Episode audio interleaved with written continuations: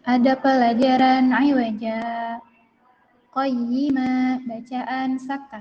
Artinya berhenti sejenak, sekedar satu alif tanpa bernafas. Di Al-Quran ada empat tempat. Contohnya di surat Al-Kahfi ayat 1 sampai 2 juz 15.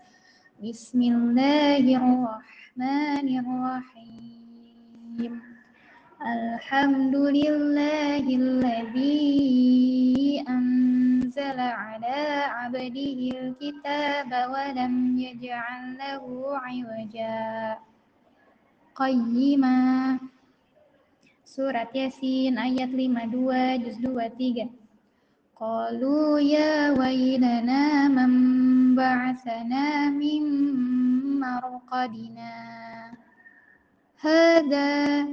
Surat Al-Qiyamah ayat 27 juz 29 Wa qila man raq Surat Al-Mutaffifin ayat 14 juz 30.